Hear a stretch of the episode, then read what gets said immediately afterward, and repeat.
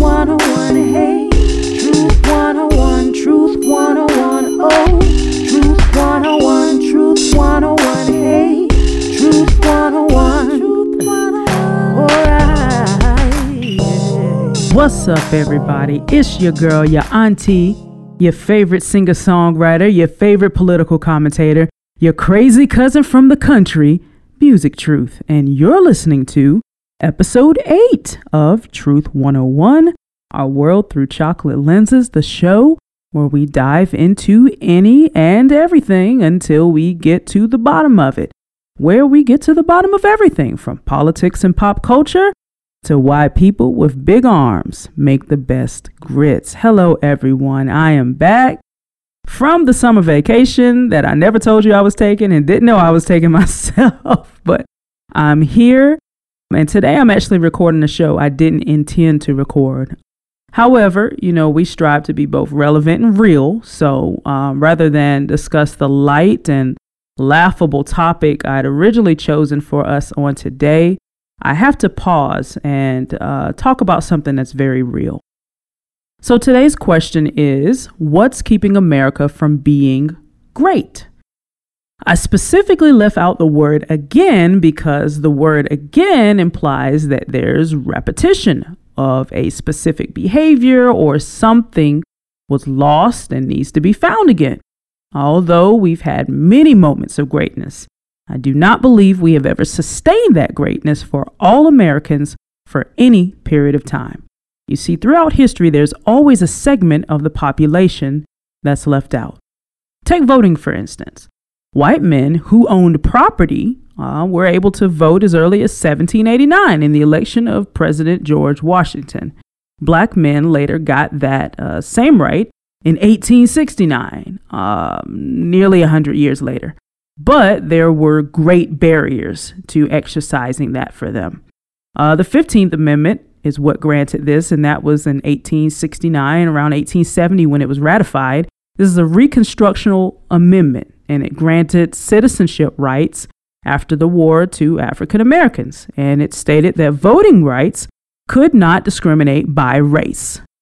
In the South, however, the interpretation was so narrow that it ushered in the beginning of Jim Crow laws to keep us from voting. And that's, you know, impossible literacy tests like how many bubbles are on this bar of soap, uh, how many marbles are in this jar, and, and poll taxes. Um, and this wasn't all that long ago uh, when Jim Crow was happening, uh, and our parents and grandparents experienced it. Um, and of course, this was a reactionary response to that Civil Rights Act of 1866, which uh, again defined citizenship. It was the 19th Amendment that gave white women the right to vote. And then later on, we did the 26th Amendment, which allowed for people who were 18 or older to vote. It ended age discrimination around voting. It took amendments to the Constitution in order to address these things. So, rewinding back to the 19th Amendment uh, for granting women, uh, white women, the right to vote, um, this was around 1919, 1920 ratification. Um, however, women of color, despite the efforts of Sojourner Truth, Ida B. Wells, Mary McLeod Bethune, black women, those, those suffrage uh, uh, leaders in our community, black women didn't get the right to vote without barrier until nearly 50 years later when the uh, Voting Rights Act of 1965 was passed. Native Americans and Mexican Americans, they didn't get the right to vote until the 1940s and 50s, and you better believe they weren't serving on juries either. And God forbid you faced uh, a jury for an alleged crime without a true quorum of uh, your peers in sight. That's frightening, and we could have another show about uh, the inherent discrimination in jury selection. But it doesn't stop there. Of course, we know voting rights aren't the only measure of greatness. It isn't the only litmus test for uh, thriving democracies.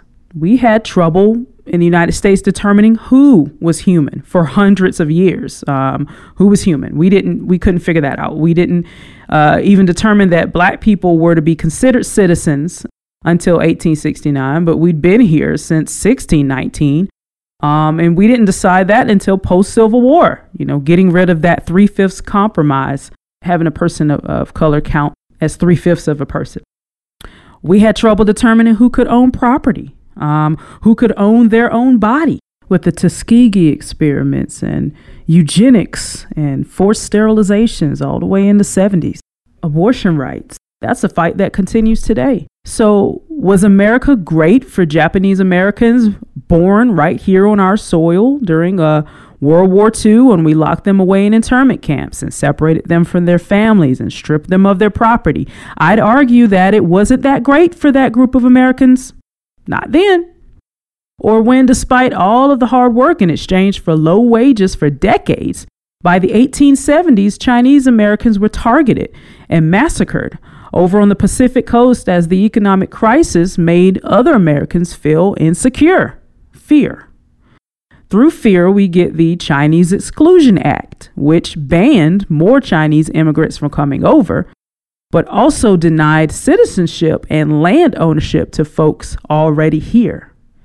Chinese Americans, again, uh, over down in the Delta, arriving in the Mississippi Delta, they partook in sharecropping and were also banned from attending all white schools in the, uh, the case Lum versus Rice. That's a 1927 case which upheld Plessy versus Ferguson. Uh, you all might be familiar with the, the phrase separate but equal. It came out of the Plessy versus Ferguson case. And the Lum versus Rice case said it applies to y'all too, Chinese Americans. Um, and the argument was hey, you have a separate school available to you, and it's accepting brown people, and I quote, brown, yellow, and black people uh, can go to that school, end quote. Therefore, it's an equal establishment. You have uh, something available to you, and you should go. However, you know, by the 1960s, uh, uh, Chinese Americans were attending white universities and schools, but still, they went through that as well. It's important to note that history has shown us that there are various times throughout our history in America where we simply weren't that great for everyone. If we really take a hard look, the forefathers never intended for the Constitution to be stretched and as inclusive as it is today. However, the preamble is an example of a foundational tenet that our country should always strive to evolve our standards of decency and do better. Now, you all remember the preamble. We used to have to recite it um, at the beginning of class and the allegiance to the flag. Um, preamble, you know, we the people, in order to form a more perfect union, was this idea that we want to continue to strive for greatness. So, this leads me to the thrust of today's topic, and that's concerning what's keeping America from being great. So, following an FBI warning that the highest uh, domestic threat to national security right now is white supremacy, um, that is a uh, title from an article written by Vanity Fair. Just this past weekend, we had a mass shooting in El Paso, Texas, killing 20 plus individuals just shopping at Walmart, minding their own business. This shooting was racially motivated. It was confirmed by the manifesto left by the shooter. And the incident was carried out by an AK 47 assault rifle. Sunday morning, we await to the news of nine killed and 20 plus wounded in another mass shooting less than 24 hours later in Dayton, Ohio, the home of funk. An assault weapon with high capacity magazines was used in this case, and it's been determined that this was a racially motivated crime as well. And if we keep rolling back the tape on over the past 216 days or so, we've had a total of 251 mass shootings here in the United States, according to USA Today. And if you keep rolling that tape back, we've had 1,042 mass shootings since Sandy Hook in 2012, according to Vox with the response for each being the rendering of thoughts and prayers as we go back to our regularly scheduled programs of thoughtless, desensitized, and detached dealings with each other as humans. Call it what it is. I'll say it. White supremacy is the root of what is keeping America from being great. White supremacy, by definition, and I quote, is the belief that white people are superior to those of all other races, especially the black race, and should therefore dominate society. End quote. That's the book definition. That's the dictionary definition of white supremacy. It's a problem. Domestic terrorism is the greatest threat to my personal safety as an American of color and an even greater threat to national security. And yet, our president remains silent on acknowledging numerous racially motivated shootings that have taken place just in the past three years alone. But the issue of assault rifles in the hands of white supremacists has been a long standing issue. The Cleveland Elementary School shooting took place in Stockton, California in 1989, killing five and injuring over 30 others. Children, the majority of whom were of Chinese and Vietnamese descent. Patrick Purdy, he used an AK 47 to shoot these children on the playground. His run ins with police were noted as him directing hatred toward Asian immigrants. In his early 20s, at one point he was stopped for shooting at trees and was carrying a copy of The Aryan Nations at the same time under his arm. Two years later, he committed the shooting. Timothy McVeigh. This is the one I remember most because I was a kid. The Oklahoma City bomber was a domestic terrorist. He had a history of being reprimanded while in the military for protesting black servicemen. In 1988, he attended a KKK rally and wore a white power t shirt to protest black servicemen. McVeigh was honorably discharged in 1991, and by 1995, he'd blown up a building, killing 168 people and injuring over 650. We have more recent examples for sure. On June 17, 2015, Dylann Roof, a self proclaimed white supremacist, opened fire during a Bible study in the historic Emanuel AME Church in Charleston, South Carolina, killing nine people. And that one hit close to home because I remember going to college with individuals uh, from Charleston who, at least by a degree of separation or personally knew someone involved or touched by that shooting. Saturday, April 2019, John Earnest. he walked into a Jewish synagogue and opened fire with an assault weapon, killing one and wounding several others. The month prior, he'd allegedly committed an act of arson on a nearby mosque in San Diego. The list goes on and on. The narrative didn't end with the Wilmington Massacre of 1898. We'll do an entire show on that one day if we can. The Birmingham church bombings of 1963, killing four little black girls in their place of worship. This narrative has continued and gotten more potent and more powerful. With every advance toward creating a more perfect union for all, there seems to be a direct reaction to what many believe is a fear of encroachment and change to status quo. And we all know that fear is the root of some of the most terrible atrocities and we know what fear can do in the absence of fact and in the presence of human desensitization. It's a dangerous combination, especially when paired with the powerful agents of nationalism and symbolism.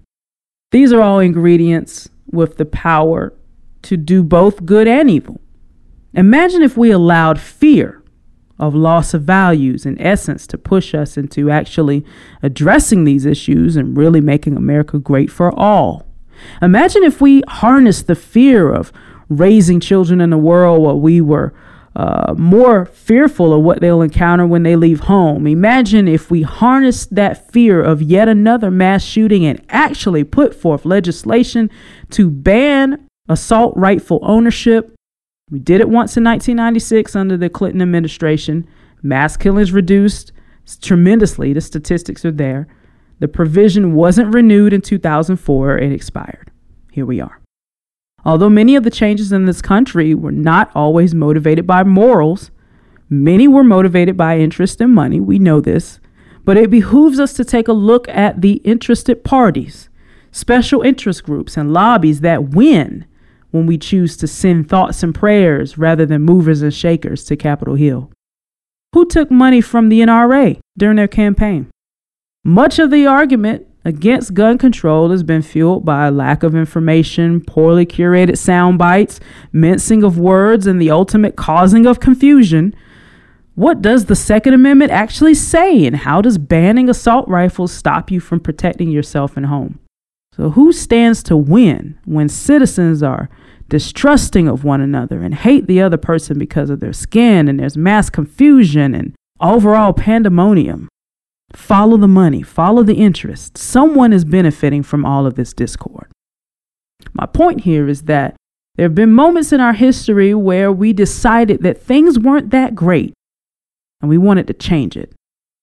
We stretched, we amended, we drafted policies to fix it. We didn't just sit and become passive and send thoughts and prayers in place of action. The part of making America great for all involves staring our issues right in the eye acknowledging the past, implementing restorative justice, and putting laws on the books that get intentional about stopping the problem. If you want to make America great for all, you have to call white supremacy what it is and actively work to stop the bleeding and implement common sense gun control laws and ban assault rifles and then do the work of healing. That's the part that we miss throughout history. We never go back to redress. We never go back to heal. We never go back to learn. That's the truth about what's keeping America from being great. And with that, I bid you adieu. Peace, babies. I'll see you next time. Thank you for joining us, and we'll be back where we'll toss around another point of interest and get to the bottom of it as best we can. Please send me your questions. You can inbox me on facebook.com slash musiq truth. That's M-U-S-I-Q truth, all one word. Or musiqtruth.com. Or just DM me on social media. Or just Google Musiq Truth. You can find me there.